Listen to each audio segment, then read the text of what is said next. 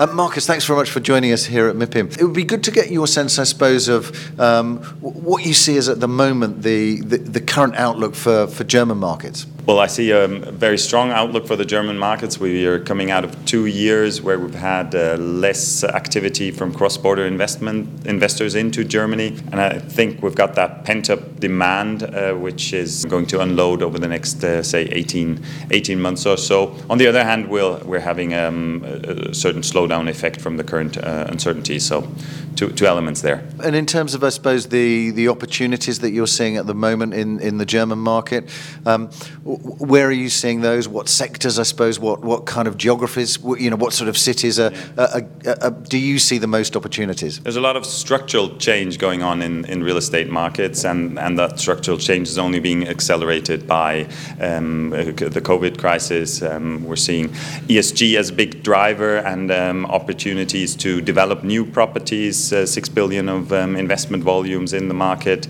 uh, over the last year alone. Um, opportunities in redeveloping B properties into A quality and ESG compliant uh, properties. So a, lot going on there. Um, conversion opportunities from hotels into other uses and new opportunities for shopping centers which need to be repositioned. So I think it's all around um, uh, taking advantage of those structural changes of demand and, and on the other hand, um, uh, opportunities to buy um, long term and diversified income. Really interesting to catch up. Thanks very much, Marcus. Thank you.